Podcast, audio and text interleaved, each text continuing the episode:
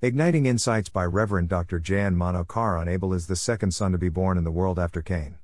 His family life would have been a dutiful son to parents.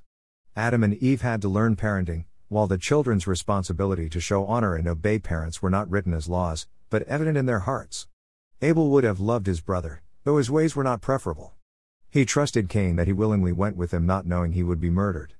He was a shepherd, probably successful in his profession. While Cain chose to be a farmer, or agriculturist, Abel chose to be a shepherd, or keeper of domesticated animals. Two types of religion, in fact, Cain and Abel represent two types of religion. Cain represented a religion created by humans, depending on their own deeds or works, demanding God to be at their service, creating their own rituals and sacrifices. In contrast, Abel represented the spirituality that God demands and expects from humans.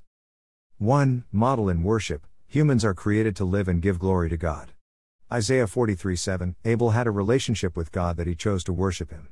Adam and Eve must have shared their spiritual experiences with the Creator and a great life in the Garden of Eden. Abel must have longed for that life that his parents had and lost. 2. Model in sacrifice Abel understood that a lamb would be an appropriate sacrifice unto the Lord. He is commended for his sacrifice in faith, looking forward into the future towards the Lamb of God who will die for humanity. God accepted his sacrifice as it was pleasing to him. Hebrews 11, 4. 3. Model in righteousness, Lord Jesus Christ commended Abel. He is termed as righteous. In the scripture, a righteous person is one who does what is right in the sight of God. Abel's life, his relationship with God and others was pleasing unto God. Matthew 23:35 Cain even murdered Abel for being righteous. I John 3:12 Do I follow Abel in worship, sacrifice and righteousness?